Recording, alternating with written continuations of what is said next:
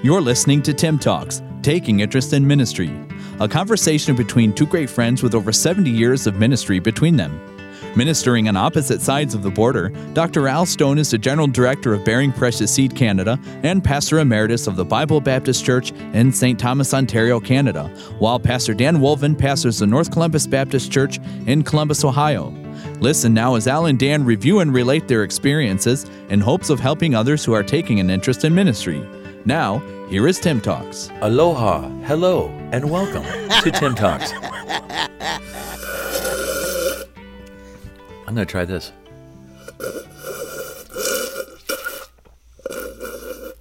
I can't do it. I want to do the da, da, da, da. I couldn't do it. Oh. I need coffee. Mele Kalikimaka to you. Watch your mouth, man. Wow. Merry Christmas.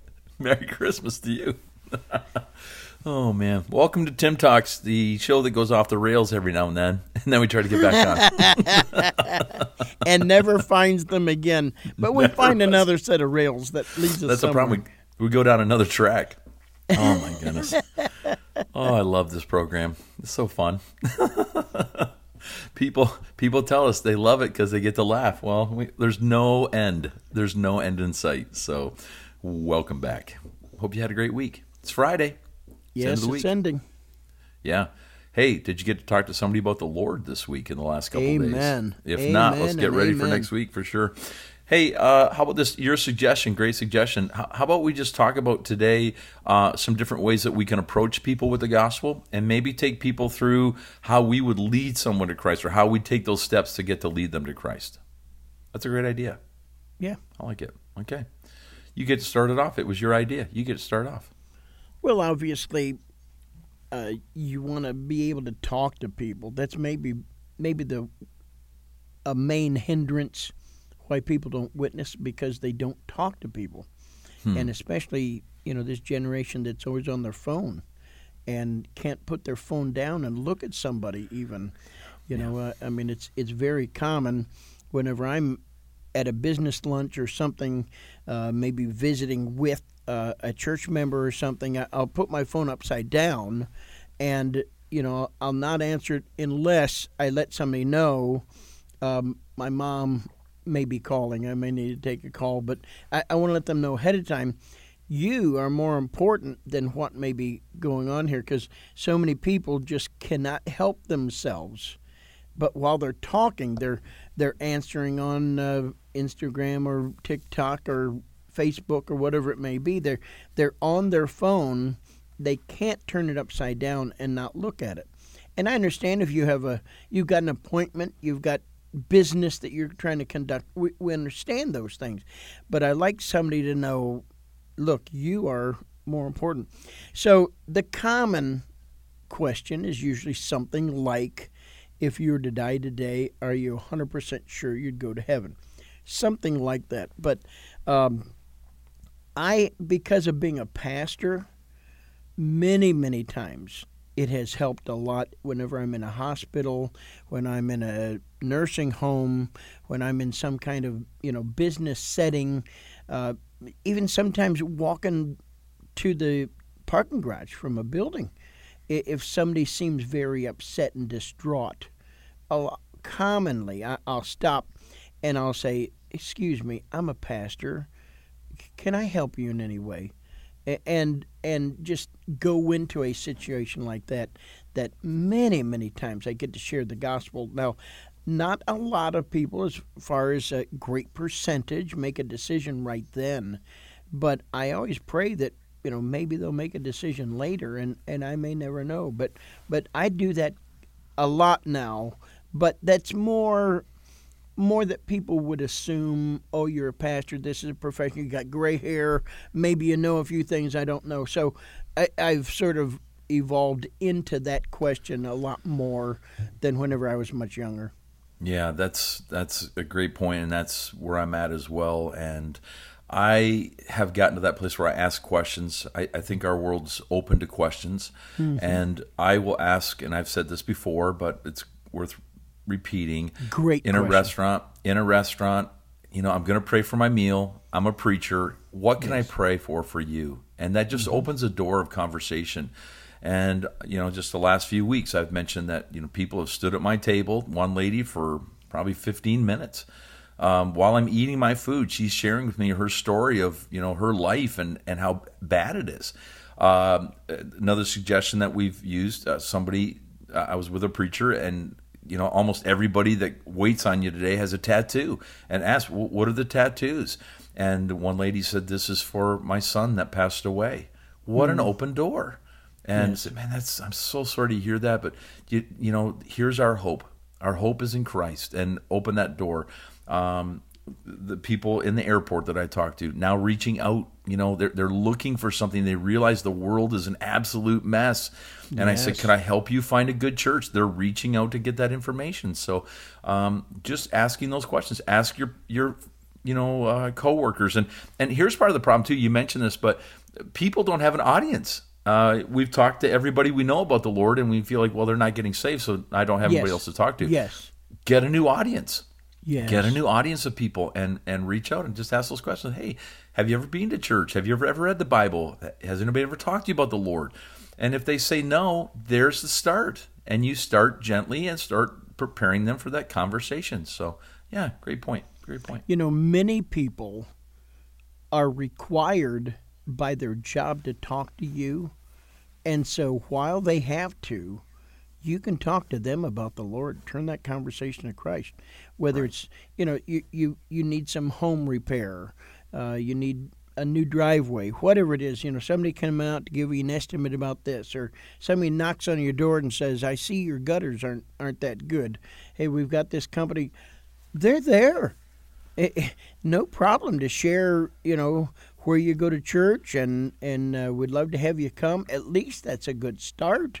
Give them a track. Everybody ought to have at least some tracks in their car or you know, at home that are easily and readily available that you can use. I mean, there are many people who have to talk to us, and anymore when a salesman shows up, I'm like, okay, fresh meat.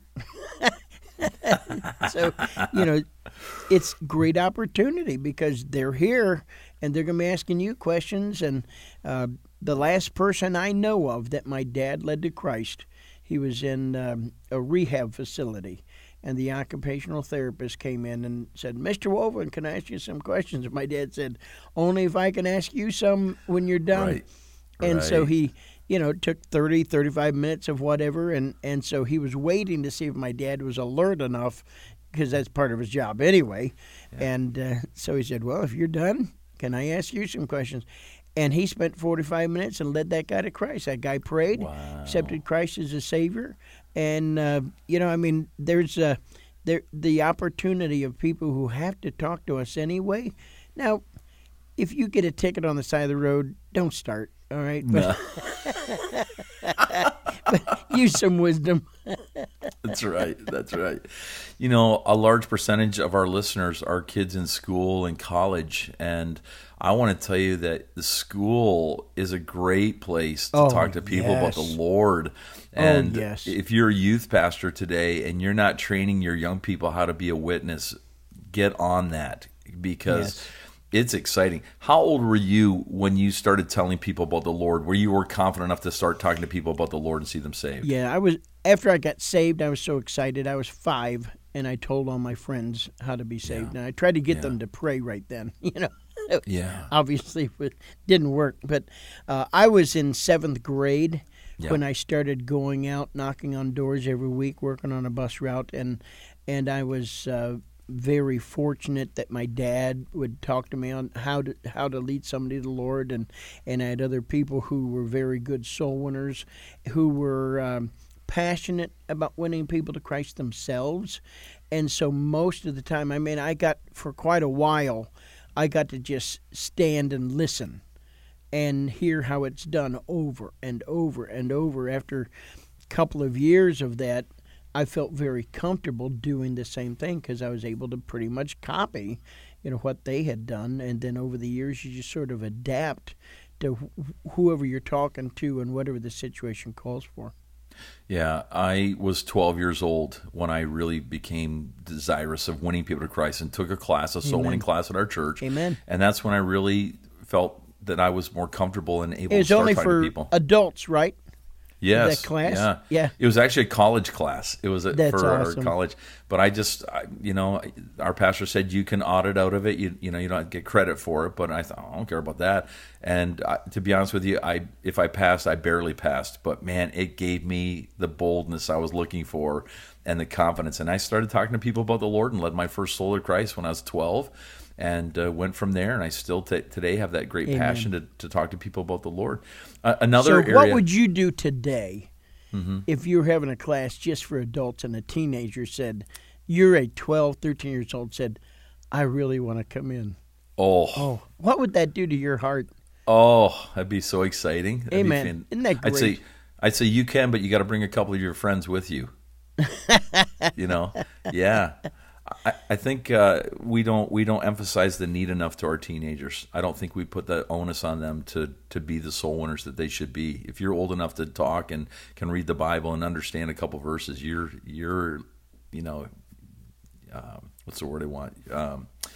signed up. You're like in the army, enlisted. You're enlisted. Amen. That's the word. Here's something I've done too. We get all these callers calling all the time. Do you want to buy windows? You want your grass fertilized, all that kind of stuff. And there's a few times, I don't do it always, but sometimes we're just aggravated, and we just either hang up or we don't answer the call. And I've had a couple of them. They'll call me and say, hey, can I ask you something before you go? Do you know where you're going to spend eternity? Has anybody ever talked to you about the Lord? And I've had them listen. I've had people, and some of them said, you know what? I'm a Christian. Thank you for talking to me. I appreciate that. I said, let me inspire you to talk to someone else. And then other people have just said, I haven't really thought about that. I'm going to give some thought to that. So, yeah, you never know. Any chance you get, right? Yeah. Take it. So you have to make an opening. You have to. You have to just make the leap. I don't care how seamless you try to make the conversion from secular talking to getting the gospel, it's still, you feel like you're jumping over a giant chasm. Yep. And so you just have to make the jump.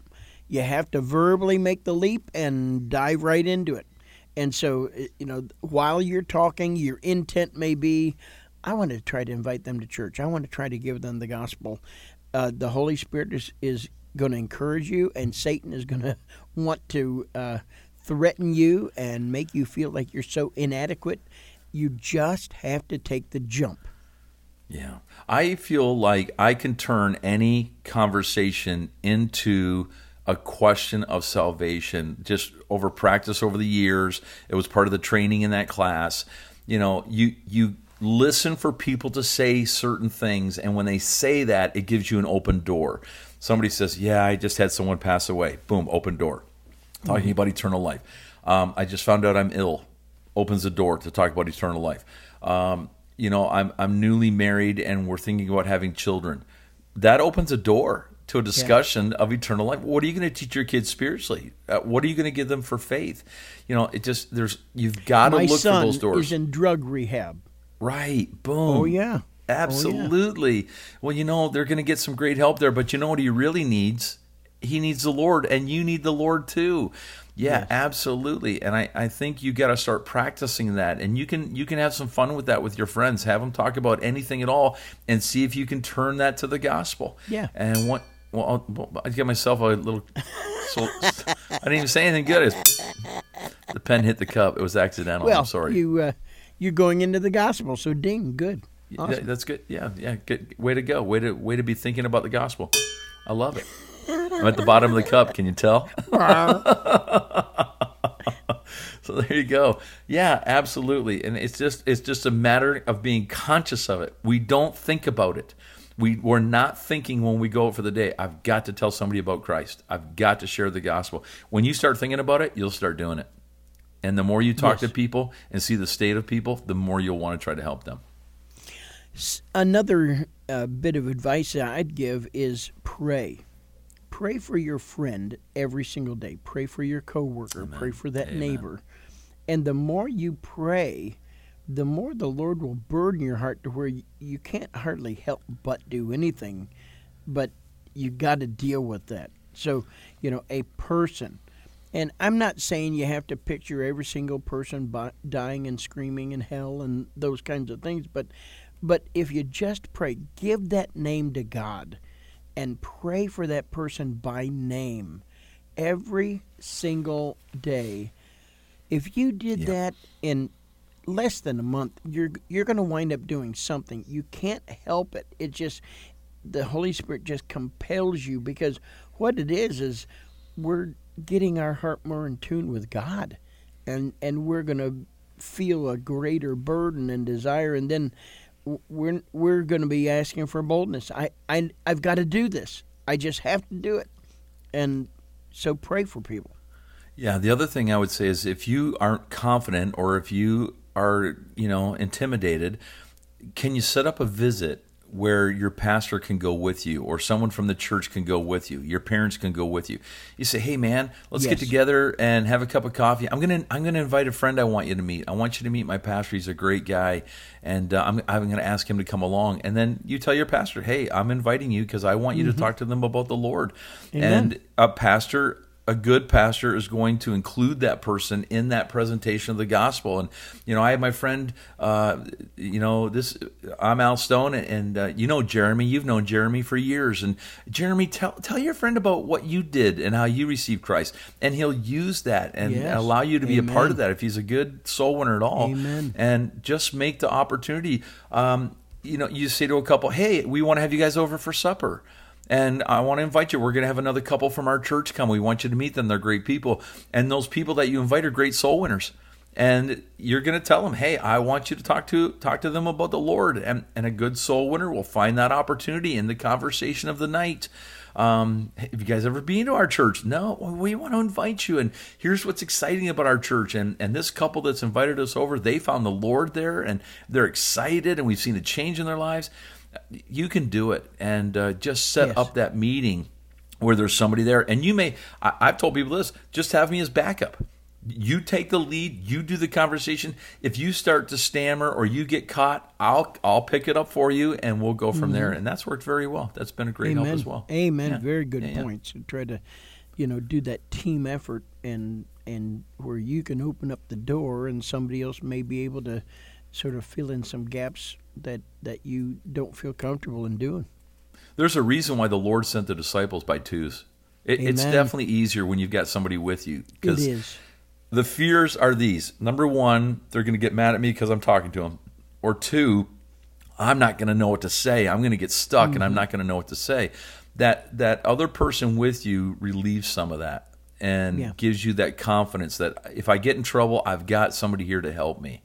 I think that's a great way to go. So, pair up. Yeah, and how many times have you been with another effective soul winner, and while they're talking, you get an idea because your mind is more analyzing the situation rather than you're emotionally involved in this situation. And so then you're able to bring another point from a different perspective. You're not going to trounce all over each other. You don't want to be, trying to steamroll each other in the conversation, but you're able to bring up some points, and then you stop and let them take up again, where you're able to complement each other so well.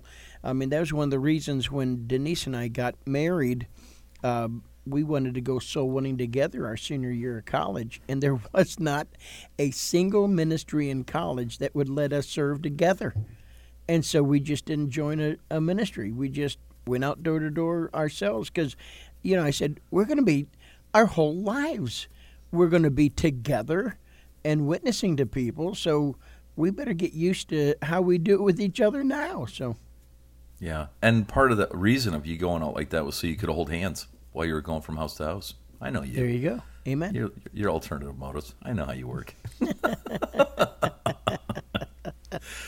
I say this, take any opportunity you can in any situation you can. What have you got to lose?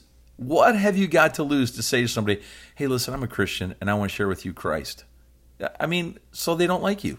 You'll probably never see them again. So they get upset with you. You'll probably never see them again. But if they get saved, you've got someone for eternity. You see them forever. If they go to hell, if they go to hell, then you at least can stand before the Lord and say, I tried. I gave him the gospel. I did what I was supposed to do. You got nothing to lose. It's a win-win situation, really, if you think about it. Denise and I were just talking about that this morning. The discussion turned from one to the other, but I was thinking about how, both of our dads, they died with Jesus on their lips. And how wonderful that is. How wonderful that is to know the Lord, and how awful we start talking about different people who've been very famous, very popular, very wealthy, and they who did not, by the way they behave or ever converse about God in any way, mm-hmm. and how they must be in hell today. And man, whenever we start thinking about forever, and we pray for our grandchildren that aren't saved. The two are still very, very young. They don't understand it yet, but boy, I pray every day that that our grandkids will get saved, because that's I can't imagine